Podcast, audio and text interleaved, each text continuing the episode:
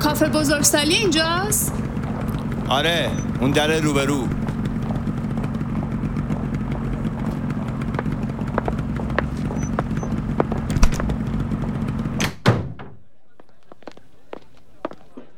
سلام. سلام خیلی خوش اومدید. بفرمایید چی میل دارید؟ نوشیدنی خنک گرم کیک شکلات آجیل. چی میل دارم؟ میل دارم حرفایی رو که خودم بلدم از زبون یکی دیگه بشنوم. بفرمایید سر میز اول و خوب گوش کنید.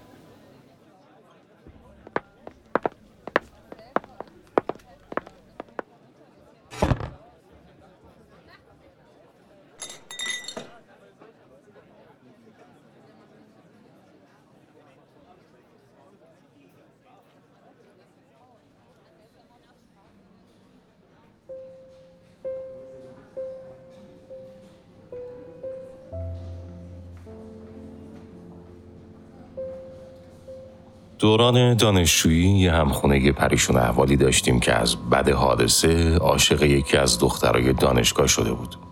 یا حداقل ما اینجوری تصور می‌کردیم. میومد خونه و از یخچال شیشه الکل گندمش رو بر می داشت و می‌رفت توی اتاق و بعد از گذشت نیم ساعت در حالی که تعادل درست حسابی نداشت از خونه می‌زد بیرون و راهی خوابگاه دخترها می‌شد. روبروی ساختمون که می‌رسید شروع می‌کرد با صدای بلند گریه کردن و حرف زدن. مخاطب حرفاش هم دختری بود که ازش اسمی نمی آورد و ما هم هیچ وقت نفهمیدیم که طرف کی بود. اصلا بود نبود. خلاصه راستی های اونجا یه چند باری از خجالتش در اومده بودن و با چشم و چال کبود برش گردونده بودن. اما یه دفعه که فهمیدن مسته سپردنش دست کمیته انضباطی و اونا هم در نهایت اخراجش کردن. اما همخونه پریشون حال ما از شهر نرفت. به شهر و دیار خودش بر نگشت. در عوض بازم الکل گندم می‌خرید و بازم می‌رفت اونجا و بازم بلند بلند حرف می‌زد و بازم کتک می‌خورد و برمیگشت. من فکر کنم حراستی ها یه جورایی دلشون به حالش میسوخت که دست پلیس نمیدادنش و با چند تا چک و لگت مسئله رو حل می‌کردن.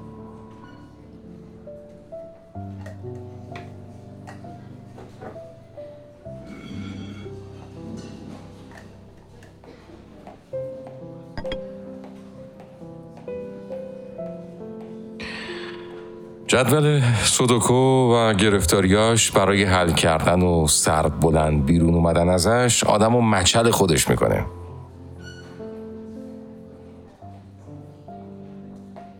هی عدد می‌ذاری و هی بر میداری. هی آزمون هی خطا. وقت میگذره و میگذره تا یه جایی که به نظر می‌رسه اعداد انگار دارن توی خونه های خودشون میشینن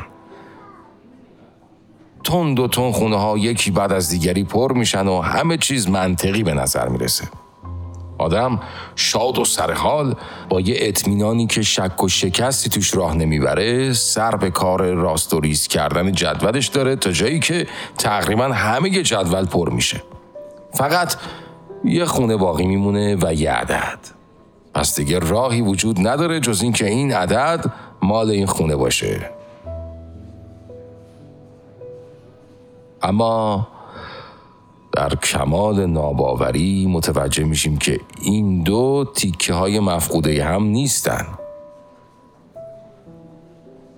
یه نگاه سطحی و مستصل به راهی که طی کردیم میندازیم و با خودمون میگیم اه چرا نشد؟ بعد اون خونه خالی رو ول می‌کنیم و میگیم تقریبا درست شده. و پرونده اون جدول رو میبندیم.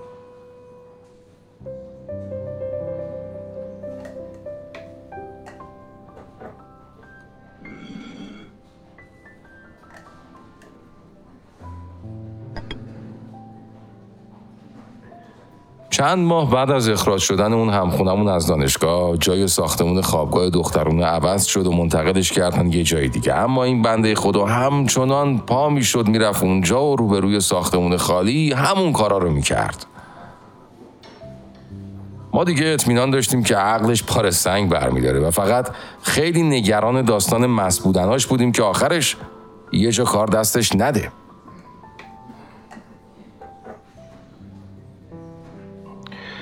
یه بار در یخچالو که باز کردیم شیشه الکلش افتاد زمین و خالی شد.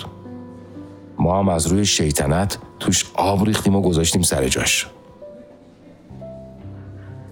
سر شب اومد در یخچال رو باز کرد و شیشه رو برداشت و رفت توی اتاقش.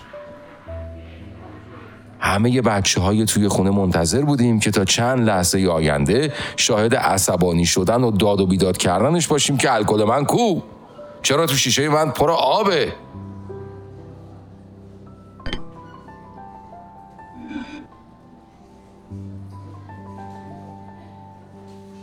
اما صدایی نیومد. پنج دقیقه گذشت. صدایی نیومد. ده دقیقه. بیست دقیقه. هیچ.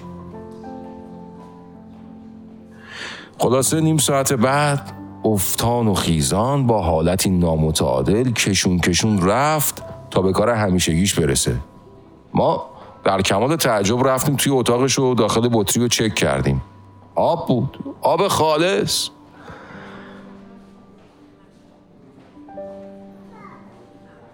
وقتی دیدیم طرف توهم داره و با خوردن آب هم مست می‌کنه یه فکری از سرمون گذشت. از اون به بعد به مجرد اینکه الکل می‌خرید و شیشه رو میذاشت تو یخچال ما هم می‌رفتیم و محتویاتش رو خالی می‌کردیم به جاش آب میریختیم. تا حداقل اگه پلیس گرفتش به جرم شرب خمر شلاقش نزنن.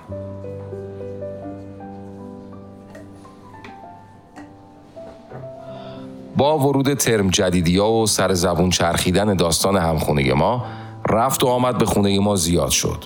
سوژه بچه های ترم پایینی شده بود و از سر کنجکاوی می اومدن که ببیننش.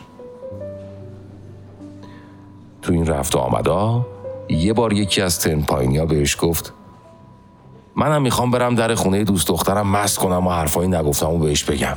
با میای؟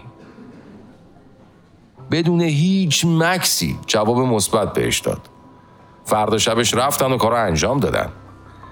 پسر تن پایینیه یه بار دیگه هم اومد سراغش و رفتن و به کارشون رسیدن.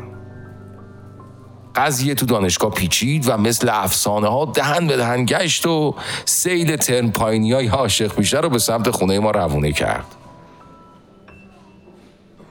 جوری شده بود که هر کی می‌خواست خودش رو به دوست دخترش ثابت کنه میومد دنبال همخونه معلوم حال ما و میبردش تا با هم مست بشن و روبروی خونه دلبر مربوطه داد و بیداد کنن و حرفای نگفته رو بزنن.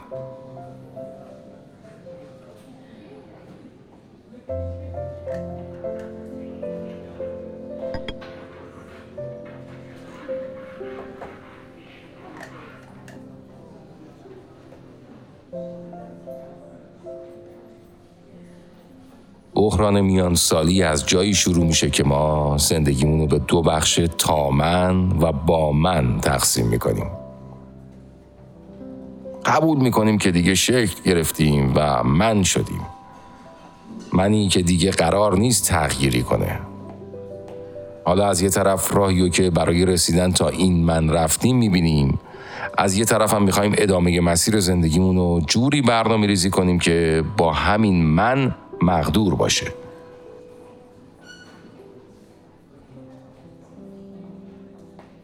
با این تقسیم بندی دو جور استرس در قالب دو صدا به سراغمون میاد و فشارمون میده.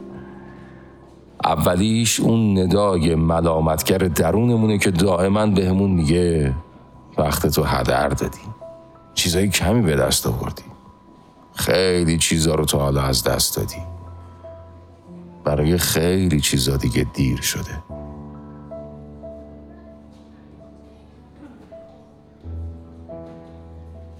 و ندای دوم صدای یه موجود نگرانه که نمی‌دونه آینده رو با امکاناتی که داره با این منی که هست چه جوری به سر ببره؟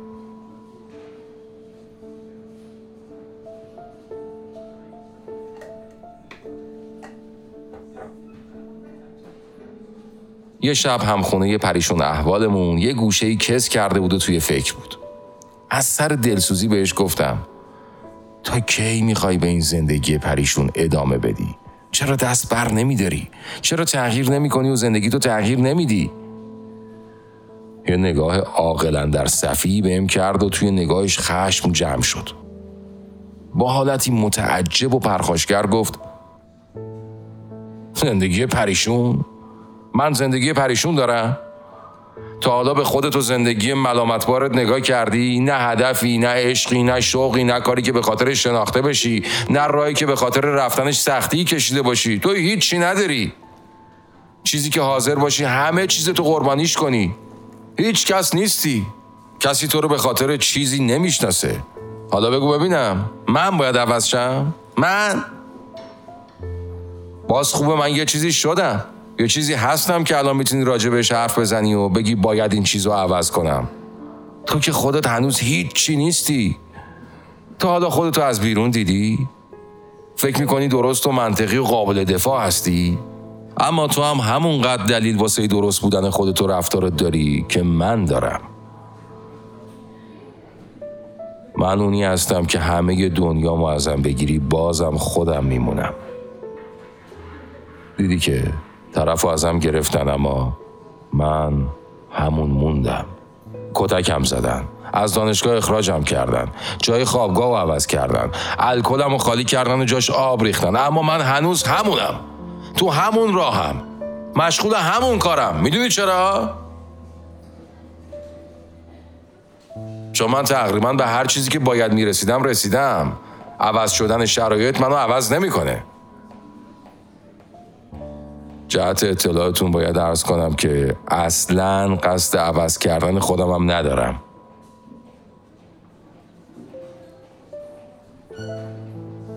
اینا رو گفت و سرش انداخت پایین و انگار که یه قلعه مهم و فتح کرده باشه مفتخر و آروم دوباره توی خودش غرق شد. من اما کف و خون قاطی کرده بودم و اسم کردم رفتم زیر تریلی 18 چرخ. از ضربه که خورده بودم حسابی گیج و منگ بودم. اینا چی بود که این گفت؟ از یه طرفم نگاه می‌کردم می‌دیدم حرفاش تقریبا همه درست بود. زندگی ارزشمند باید هلوهوش یه هدف شکل بگیره و آدم رو به سفر قهرمانانه خودش ببره. سفری که از آدم یه چیزی بسازه یه چیزی که بتونی بگی من اینم. با تمام این تعریف همخونه پریشون حال ما تقریبا درست می‌گفت و گویا آدم پریشون حال اون خونه من بودم. شاید در مورد اون آدم یه چیزایی کم و کسب بود اما تقریبا درست بود.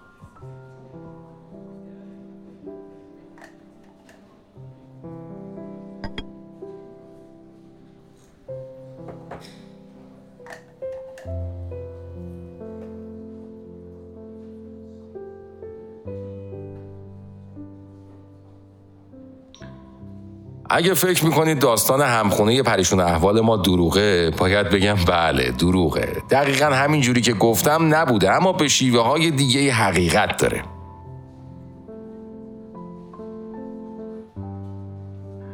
چون این اتفاق میفته هر روز و هر روز برای هممون با همین بدن تو لباسهای دیگه.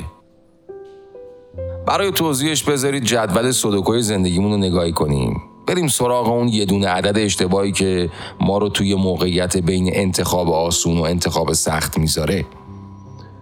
توی موقعیتی که یا باید قبول کنیم جدولمون تقریبا درسته و اون یه عدد لعنتی رو ندیده بگیریم یا باید با قسمت سخت ماجرا روبرو بشیم و قبول کنیم که کل جدول رو اشتباه کردیم و باید دوباره از اول شروع به حل جدول کنیم.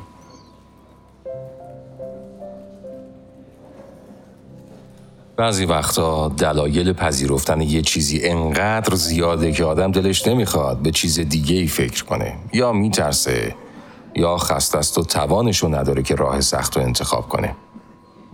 مثل موقعی که توی مسیر میان سالی آدم انقدر مچل سربلند در اومدن از مسیر زندگی از سرگذروندش هست که مجبور میشه یه جا دست از تلاش و پویایی بکشه. پس به یه منی می‌رسه که دیگه حاضر نیست نقدش کنه قضاوتش کنه تغییرش بده. میگه من همینم این منم. تقریبا همونی هم که باید باشم و دیگه دلیلی نداره سختی بکشم. دنبال چیزی بگردم و مسیر رشد رو ادامه بدم. با افتخار فتح یه قلعه همه جا جار می‌زنه. من اینم. با تمام عددهای اشتباه و خونه های خالی. من همینم. تقریبا همونی هم که باید باشم.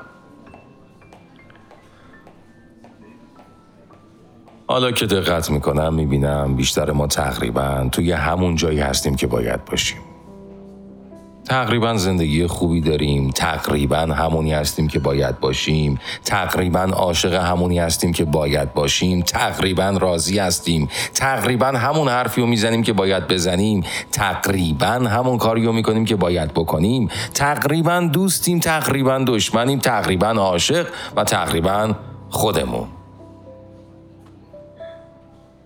ظاهرا ما همه اینا هستیم و در واقع هیچ کدومش نیستیم ما از اون یه عدد اشتباهی چشم پوشی کردیم. چون ما آدمای تقریبنی هستیم.